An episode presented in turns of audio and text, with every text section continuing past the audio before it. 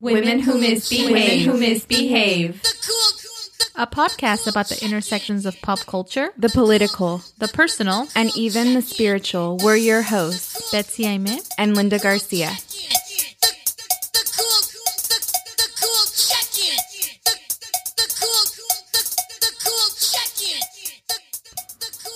Welcome back to Women Who Misbehave. Hi Linda, how you doing?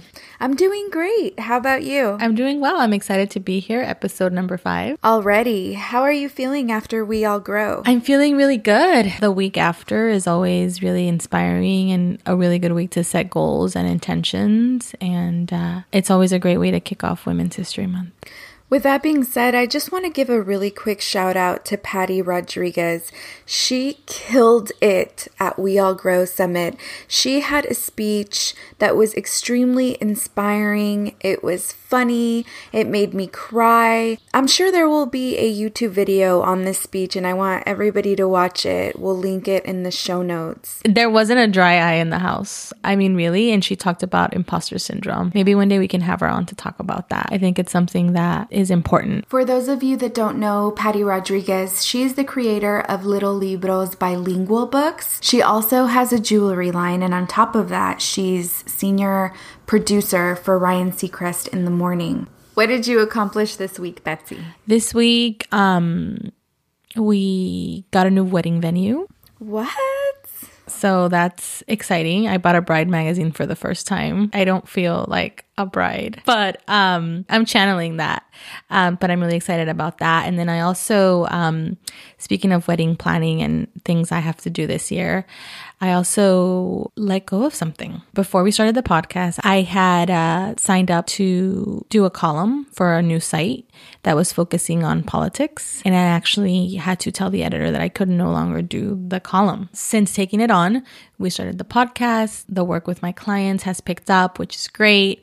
I'm heading into a really busy season producing an event. So I just had to stop feeling guilty and kind of berating myself for not being able to do it all. And I also thought that maybe for another person, they would really take this on with more vigor. I think that's great. I think it ties into last week's episode about paying it forward. Sometimes we attract projects that we need that serve us in the beginning, but then after time goes by, it no longer serves us. So I'm glad that you were able to recognize that and you released it, giving someone else the opportunity to work on the project and have that project bring them joy. Yeah, I felt really bad because last week at We All Grow, I got an email from the editor and the piece was due on Wednesday and it was Friday and I hadn't yet done it. And it's not really in my nature to not keep commitments, but it was just getting really hard to manage. And I think that's a struggle for a lot of us who want to take on as much as we can and help out as much as we can and be hyper productive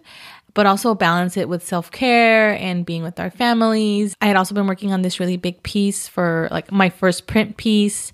And so it had just become really hard. I feel good about it. And one of the things I'm learning is to kind of let my intuition guide me. There was a, a, a, release when I told them I couldn't do it anymore. But on that note, I did send a note, not just to the editor, but to the person who sought me out for the opportunity, which is important to like cross your you know i's and t's when it comes to that and really you know letting people know when when you decide to make these changes did you let go of anything this week I let go of so much this week. I read the book, The Life Changing Magic of Tidying Up by Marie Kondo.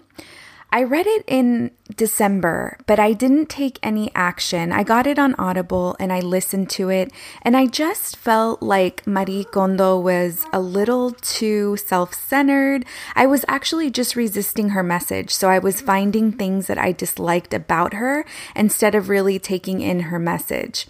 So I decided to re listen to it again, and I began to accept her method. She has a very simple method, which is you only keep what brings you joy. So I started with my clothes um, and my shoes, which is what she recommends you start with. So I purged a ton of shoes and a ton of clothes. Then I began to organize my closet from dark to light because it's supposed to produce positive energy. And then with each color coded section, you organize it from not only light to dark, but from length, so longest to shortest. And that is supposed to create an arrow that moves up towards the right, which actually generates positive energy when you look at it. Now, when I first heard this, I thought, oh my gosh, this is a bunch of bullshit. But actually, every time I walk in my closet, I understand what she means. It's almost like you feel lighter, like you feel much more inspired to go into your closet and pick out an outfit. Can you show us on Insta story? Yes, absolutely. I'll definitely share. I think it's really interesting, like what I learned from all of this. And the biggest takeaway is only keep what brings you joy. So, just to give you a quick example, I had all of my shoes protected in these plastic shoe bins that you can find at like the container store. For years, I've done that. When we got our dog and he was a puppy, he began to chew those boxes. And I felt bad throwing them away because I felt like that was being wasteful just because they were chewed. They could still close and they were still functional. So I kept my shoes in those bins. Every time I went to go grab a shoe and I would see where he chewed them, my heart would clench in anger. It was almost like I would relive that moment when I was so upset when I came home and found the boxes chewed. So I decided to purge all of the boxes. I thanked them for serving me for the time that they did because I was also poor growing up. So I have like issues dealing with getting rid of things. And I displayed my shoes without the bins. And I can't explain how much happier I am. It's just so interesting how all of the things that surround us and all of the things that we live with can create anger and joy. So, right now, I'm just doing my closet. I haven't moved to other areas of the house. I will eventually. Hopefully, I get it done by the beginning of spring. So, we'll see how that goes. That's true. If you have an hour to organize your closet, do that. Don't then go focus on the other areas of the house because then you'll drive yourself crazy, which is what I do. That's funny you say that because that's actually part of her message. She has an order for you to begin organizing in. So eventually I'll move into other parts of the house. I've actually been doing not Marie Kondo, but I've been doing a capsule wardrobe. So I've been wearing the same clothes, the same 40 items since January, except for We All Grow and for when we did our podcast launch. I haven't really bought anything and it's been working well for me. I've watched your Insta story um, on your capsule wardrobe. I've been following that, and I'm actually really inspired by that. I do need to refresh my wardrobe because I haven't gone shopping since I got pregnant, but I'm definitely to try to apply a capsule wardrobe method just to simplify my life. We're to take a short break, and when we get back, we're to talk about the women's strike.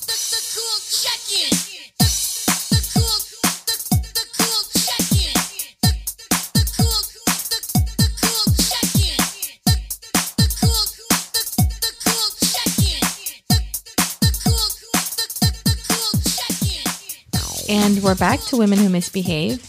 And today we're going to talk about International Women's Day and also the women's strike. So I didn't know this until a few years ago, Linda, but International Women's Day, it's actually a worldwide event and it's been celebrated since the early 1900s. And so it has a lot of history around um, labor and union organizing, um, around that time also when a lot of women were trying to get the right to vote um, even here in the US, where we didn't get the right to vote till 1920. Mm-hmm. So it hasn't even been 100 years. Yeah. I think that always gives me perspective. Yeah, definitely. Um, so it's recognized on March 8th, and it's not really affiliated with any particular group, but it does bring together governments and women's organizations. So that's why I'm sure a lot of you saw posts just about International Women's Day but also posts about the women's strike. And what happened is that this year, um, the group that put together the women's march that happened earlier this year, they also proposed a strike. But the movement isn't just here in the US. There was actually women across the world in 40 countries that some went on strike and some took just action and went to the streets to demonstrate on this day. Just because of everything that's happening here in the US and around the world I think the day became also about actually taking taking action and going to the streets and going on strike. That wasn't actually a new concept. That was actually more of going back to what the original day was about. You know it wasn't just about like saying nice things about women, but it was actually about like taking action and like being part of a political movement. I didn't realize that. Uh, that's important. And I know that's a little bit of what you wanted to talk about, right? Tell us what some of the history of, yeah. of striking and taking action in this way. I came across a story that I'd never heard about in Iceland in 1975, they had a Women's Day off. So, similar to like a strike, they didn't call it a strike, they called it a Women's Day off because they didn't want to come off as being an aggressive group of women. It was a demonstration where 90% of women participated. That 90% is what really struck me. I heard this story before the Day Without the Immigrant strike, and it really moved me because I found this story to be extremely powerful the reason they took action is because they were frustrated because other countries in the Nordics were progressing with women's rights and they were kind of lagging. So they didn't go to work, they didn't do housework, they didn't take care of the children. So no cooking, no nothing. And that's similar to the Day Without Women and kind of what the proposals were here in the US for this year, which was if you can, don't go to work. And if you can, don't do, I think, all the unpaid work that a lot of women do in their homes and for their families. So I think there was definitely some similarities. Do you know how many women participated in this? I haven't seen any numbers as of this recording. Yeah, it's it's really interesting. Not ninety percent. A lot of men had to stay home because their children were too small to like bring to work.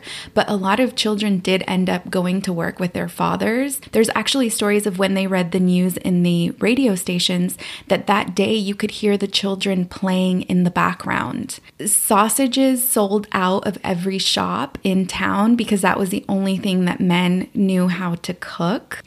Isn't that crazy? Sounds like me.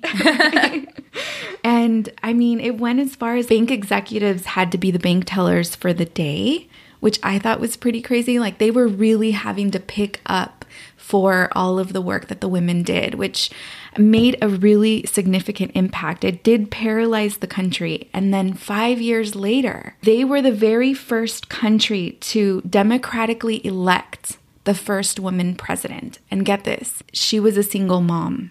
Wow. This happened in 1980. She was in power for 16 years. Two out of the three elections, no one opposed her. There's a story about a boy that watched Ronald Reagan become president in Iceland.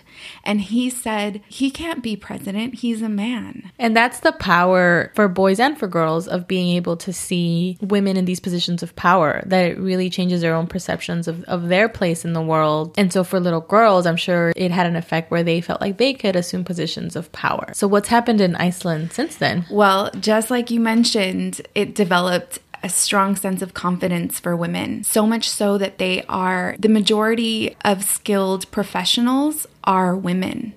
And they have laws in place for equality, which don't necessarily protect women, they actually protect men. This is what I think is fascinating to me. I mean, there's so many pieces that are fascinating, like not only 90% of women participating, not only the first female president who was a single mother, but also this was that during the recession, the only place of power where men still dominated in Iceland was in financial institutions. During this recession, the financial institutions collapsed completely completely within weeks. There was only one financial institution that remained in power, that remained open and servicing its people and protecting its money. And that was a bank that was founded by two women. And their philosophy was simple it was, we are not going to buy what we don't understand. That was the only bank that remained open.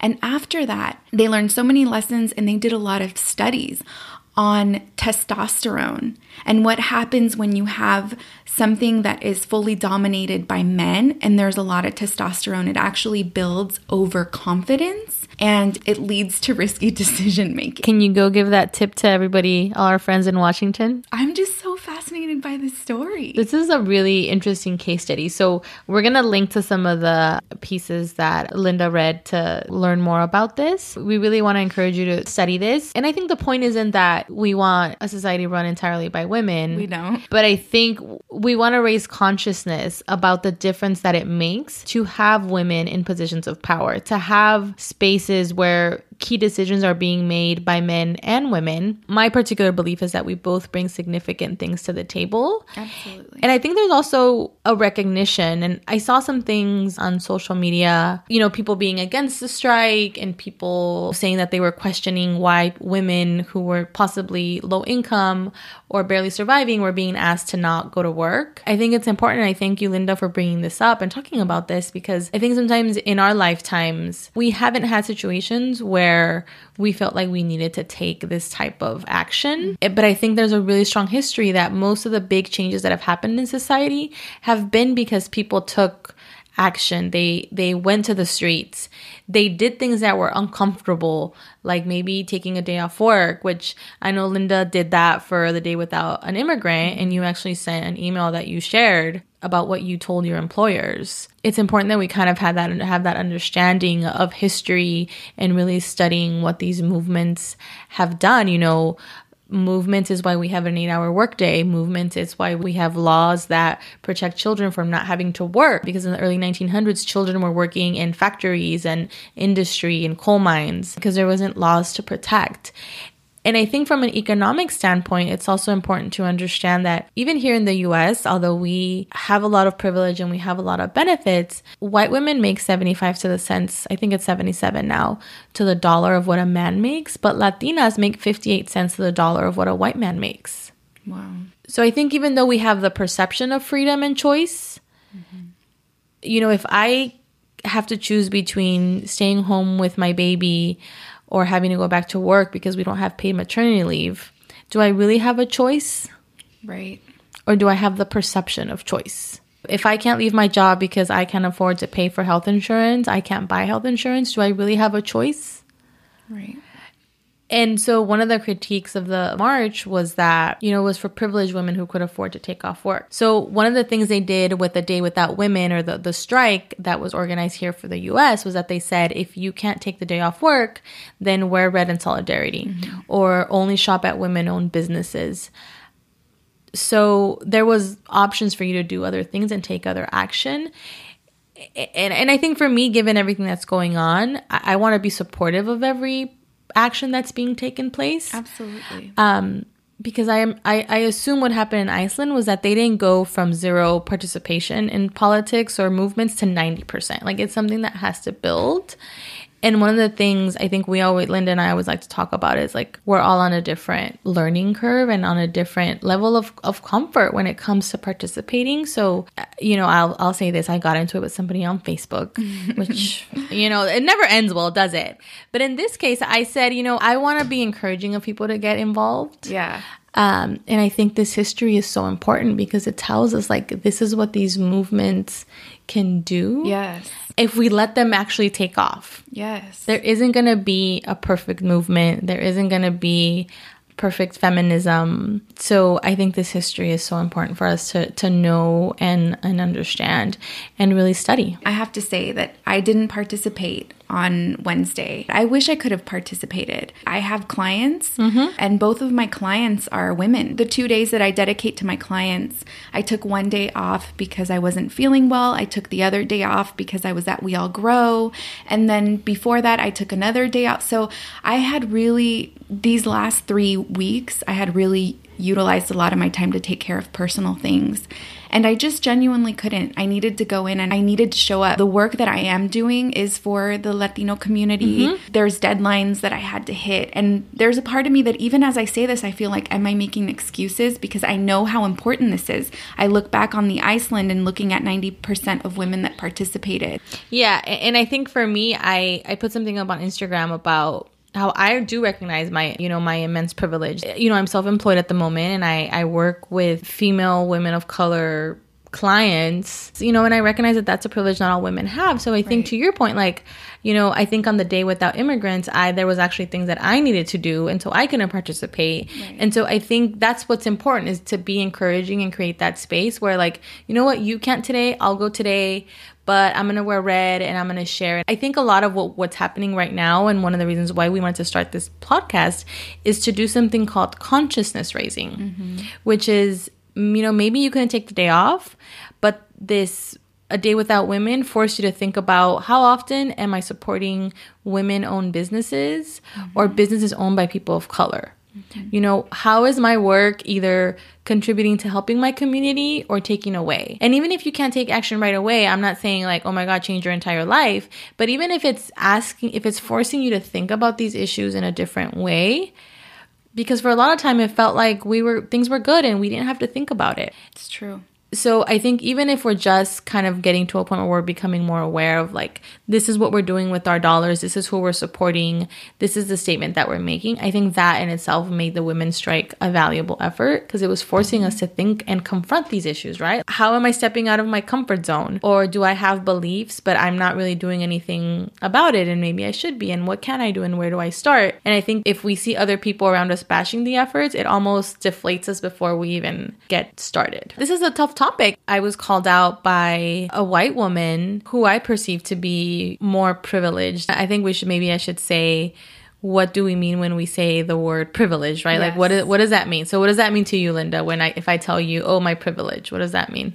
Um for me, privilege I, I almost have to compare myself to the way my mom was raised, you know, where mm-hmm. she was raised in a rancho. She was working by the time she was three years old. I didn't have to encounter or endure what she had to go through. My life is more privileged when I, you know, I'm a child and I can focus on school and play and things like that. But there's different levels of privilege, which I think is something that we should address. So, I mean, there's privilege because you're lighter skinned. Mm-hmm. Even if you're a Latina. Even if you're a Latina. And I think there's privilege if you went to college, if you had both parents in your home, mm-hmm. if you never had to deal with food insecurity or not knowing where your next meal was going to come from, if you always had shelter. And I think there's things that maybe we don't recognize gave us a certain type of advantage in life. But if we really reflect on people who didn't have that, then it, it doesn't. So this woman was essentially calling me out because I was advocating not for women to strike, but for women to not bash the effort because they were giving space for people to participate in different ways. And, um,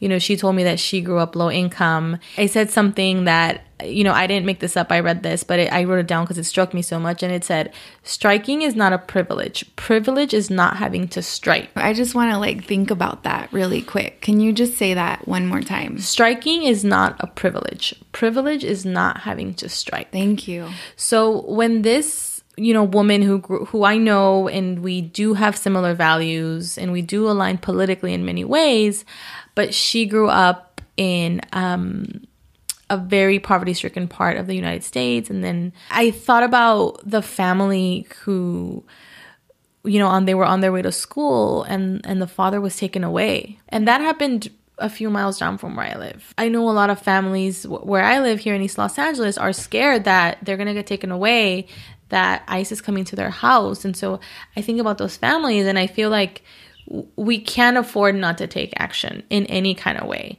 we can't afford to not raise consciousness in people in all people. So I think if you are privileged and you can afford to take it off or you can afford to like not shop or whatever it is, then you do it. And yes. whatever platforms you have, you use them to encourage other people to learn more and join the movement, not bash them because they're either not taking enough action or they're taking too much action, mm-hmm. which demonstrates that they're privileged. And if you think about everything that's going on politically, this isn't the time for us to be arguing within ourselves about like, you know, you're not the perfect activist. I want to read this phrase from a piece that I wrote that I'll link to. And it says, if you do critique, realize from jump that you may be underestimating the work itself or the complexity of the situation. How many times have you been involved with something that had all sorts of angles? Stories that deserve to be understood in their own right. This is definitely the case with the women's strike. How do we work our way out of these like really small pockets where we're arguing within ourselves? Right. And i think that's what this conversation for me with this woman illustrated how there's a lot more work to be done even among those of us who think alike. That's so true. And it's so heartbreaking at the same time. I'm like processing it yeah, I think it's a lot to process. Let us know what you guys think and what your yeah. thoughts were about the strike. There was a lot of energy around the Women's March in January. And Linda and I, we, you know, we talked about how we didn't feel like there was that same level of, of excitement. So what the Women's March organization is doing is that they actually have several actions that they've already planned throughout the year. So I think one of our efforts will be to share those actions and also a lot of other big and small ways that you can get involved. And I just want to say that we do have another uh, similar strike coming up, which is uh, May 1st for a day without an immigrant. That's supposed to be even bigger. So that's just something to keep in mind. And that march has actually been happening every year. Yeah. um, it's just always varied in size depending on what's what's going on. So I think it's uh, again participating whenever we can. And then one of the things I like to talk about is that some of these actions can be taken to the streets, and some of it is personal. Maybe it's even reflecting on how things are run in your household and you know having difficult conversations not difficult but having conversations with your partner about the division of labor and you know reflecting on on the personal. I think the political is personal and the personal is political as well. Yeah. and um, to your point about iceland like what happened when women started doing all the unpaid work? You know the work of running the household that a lot of a lot of women do in their homes. And and what is the value of that? And i think whether we work from home or we don't work from home let me say that again. All women work. Women with children definitely have labor to do, the labor of raising children. So I think it's reflecting on that work and the value it brings to society. Yeah. We need a tax break for women that stay at home. Definitely. There was a study they did a while ago and they quantified all the work that a woman does when she is out of the labor force. But in terms of childcare, like if, if a man or a person were to hire childcare and somebody to clean their home and somebody to manage their finances, it would cost like up to $120,000. Boom. Because if you think about it, women and men, I'm not going to assume women are the only ones doing this, but like running the home, it's kind of like your own CEO. Absolutely. Right now, I'm kind of failing. That's another topic, right? My staff didn't show up. I hate when my staff doesn't show up. and you know, that's another conversation, right? Like, I have a partner who does a lot. Like, we share responsibilities. There isn't anything that he can do that I can't do. And I have a mom who helps out a lot. I have a mother in law who takes the, the children.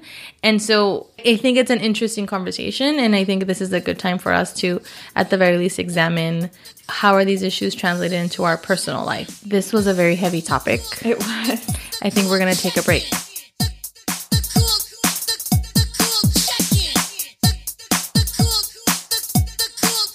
And we're back.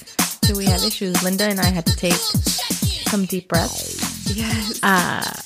to process everything that we discussed because it's a really it's a really heavy topic, it is. um, but it's important. And if you have any questions about anything that we said, or there's something you want to dive deeper in, or would like for us to dive deeper in, um, always always let us know. This space is for you, and we want to um, bring you guys along on the journey of, of learning and also learning how to have these conversations. I was just telling Betsy during break that I think a lot of the times we feel like we should have an opinion right away, especially when dealing with all of these new issues and new topics that we're diving into. And I don't think it's necessarily like that. Like, you need to take some time, really think about it. And formulate your own opinion and your own thoughts. So I just want to say thank you, Betsy, for spitting some truth. Thank you. And and I am trying to grapple with a lot of um, feelings around this, just because this feels like it feels like a lot of these issues, especially around immigration, have been very heavy um, in in here in Los Angeles and in our in our community. And so it's been hard for me to even navigate people who I feel are not experiencing or not as close to it as we are, or communities that are not under direct attack. Right. You know, because I feel like when it was said that they're going to start putting out a list of crimes committed by immigrants, that felt to me like very personal. So there is a part of me that's like, how dare you bash any kind of movement when it's not your community that is under attack? But I also understand that we have to give space for everyone's voices and everyone's opinion. So it's it's a it's a really weird, right? it's a really weird dichotomy. I think I, I want us to end the conversation and I want to read something from this piece by Kelly Hayes and the name of her piece is On Strike Critiques and Beating All the Meaning Out of the Word Privilege. And so we'll link to this piece. But she said, I wonder if people would have condemned the strikes and boycotts of the last century. Actions that are now well celebrated in history books and if in movement spaces today, despite the fact that they centered participation on those who could only enact a particular tactic, which was boycotting or striking or marching down the streets. I wonder if these people even read such histories, including the history of International Women's Day. Do the people launching angry think pieces about the strike understand that this day is rooted in a labor strike? There's ways to become involved without skipping a paid day of work. And if you didn't know that, then there's probably a lot more that you need to learn about. And I think that's the key, right? It's like, let's learn more about this history. Because even, you know, I studied political science in college, and I'll tell you that I don't remember us covering International Women's History Day and what the context was. Yeah. And so I think that's it. It's like understanding that history and understanding the context of so many rights and privileges mm-hmm. that we've had because people spoke out in different ways. And sometimes I'll say it, it was privileged women. And I think that's one of the divisions that we have when we talk about feminism, that a lot of times it was rich white women who were at the forefront. And sometimes they ignored other women of color. Not sometimes, they did ignore women of color and they ignored African American women and they ignored women who were part of the lesbian community. And so I think now that's why we've come to this point where we want to make the movement inclusive for everybody. Absolutely. But it's kind of like you and I. When you bring together women who are different, even if they're aligned, there's gonna be points of tension. There's gonna yeah. be things to negotiate and there's gonna be things to discuss. Yeah and I want to welcome us all to be in that space and be in and, be in that like muck and in that difficult conversation, but being aligned that we have a bigger agenda. A bigger agenda. Yeah, and work it through. Yeah. Did you guys catch that that Betsy and I have tensions? When we approach these angles from a different lens and from a different yeah. viewpoint, yeah, I think there is going to be like inevitable like things to discuss or things to talk out. We're strong women, you know? When I was younger, I was involved in a women's organization in Orange County and I was temporarily made vice president. I kind of laugh at it because it's kind of comical. I think it was their way of like uplifting me, but it was all older women, 50s, late 50s. And they would argue at the table. I mean, they would battle it out. And my mentor at the time was like, Isn't this great? You're getting to hear some of the most opinionated women who will not back down from what they believe. Isn't this great? And at first I was like, this is kind of chaotic, this is kind of crazy. But then I realized, like, wow, this is dope. And at that point, I, I knew I wanted to surround myself with women that are going to make me sharper, not women that are going to agree with everything I say and, you know, oh yeah, blah, blah, blah. No, no, this is the way I feel. This is the way you feel. Like, let's try to understand why we both feel this way and come to a different conclusion, right? Than what we started with prior to having the discussion. I don't know. I think it's pretty cool. And I think in politics, there's always this thing, right? Well, you don't discuss religion or politics. And that's always been something that has been repeated. And I really disagree with that because I think religion and politics strike a chord at our fundamental values. Yeah, that's true. And we need to have those conversations, even if they're uncomfortable. Otherwise, how do we move our society forward? How do we come to an agreement on whether or not we're a country that believes that only people who have money should have health care? Or if we're a country that believes that everybody has a right to have health care? And if you think about it, those issues are tied to our spiritual beliefs, our religious beliefs, if yeah. we if we have them, and tied to our political beliefs. And yes. so I think if I want to encourage anything is start pushing your comfort level into having those conversations. Because I think that's what we've lost. We've entrenched ourselves. We're all kind of in our corners and we don't want to talk to each other. Mm-hmm. But really, the change happens when we make those compromises. Boom, process that. We're going to take a break and we'll be back with our recurring segment, Current Issues.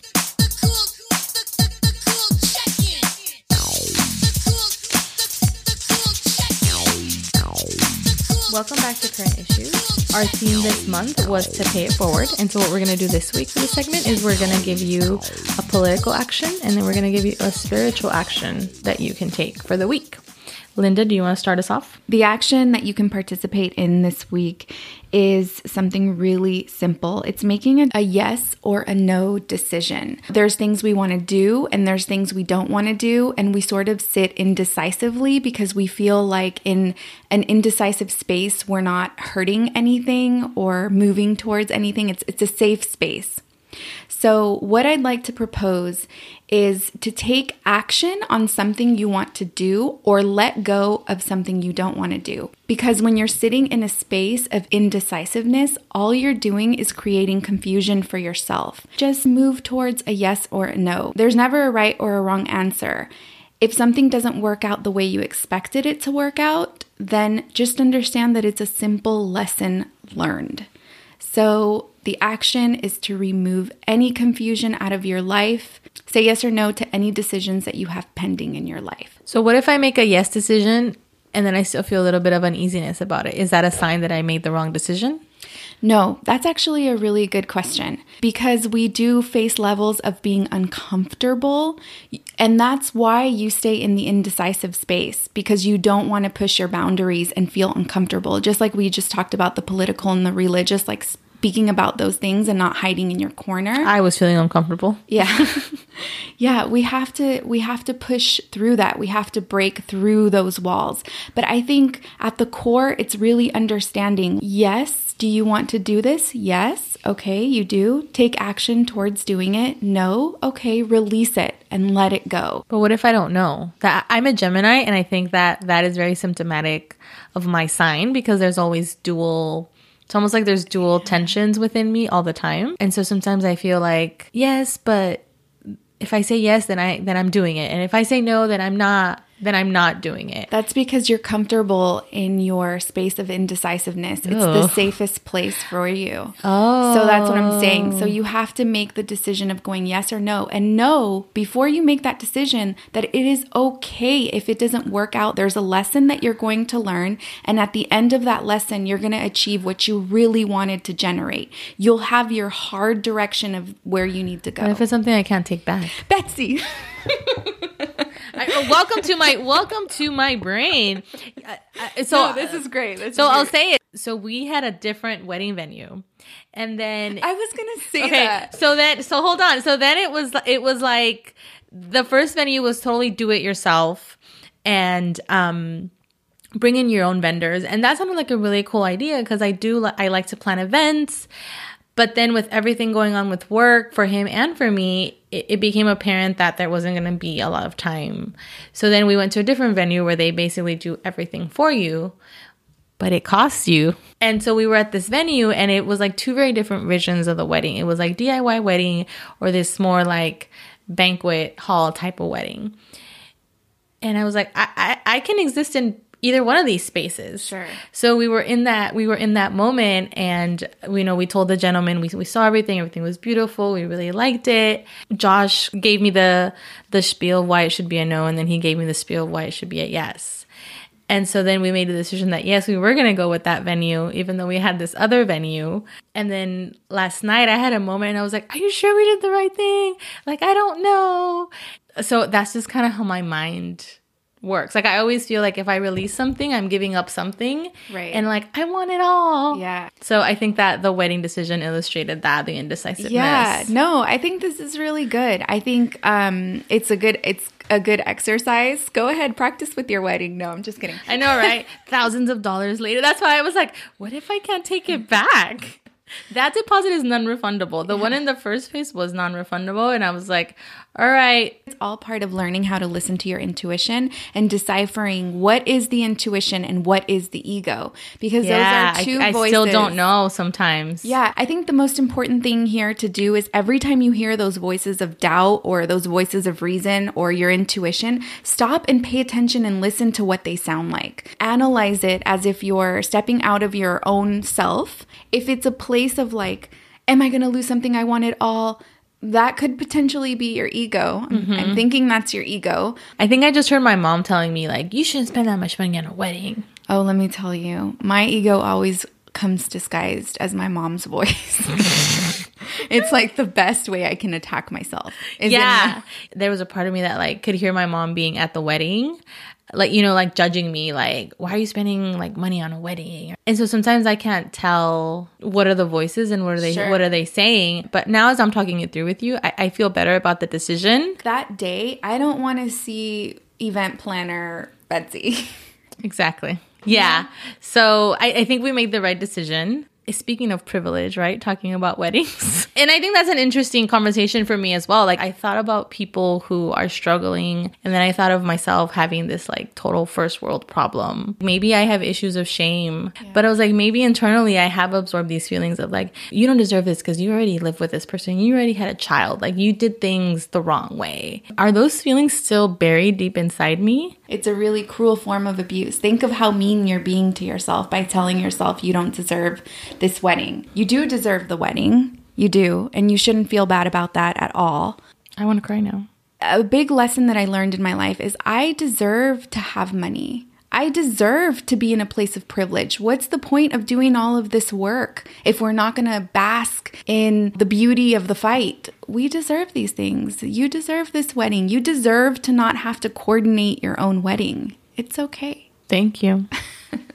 that's that's my uh current issue. Thank you for sharing that. I feel like sometimes Lynn and I have these moments where we're thinking about the same thing or like she has a solution to a situation that I was encountering, um, which is what happened right now with this yes or no moment that I went through that with the wedding this week and with um, the column that I chose to to release for someone else. Yeah, you released the column, you gained clarity on the wedding. Bask in that. Don't push that blessing that you just gave yourself away. You just gave yourself a gift.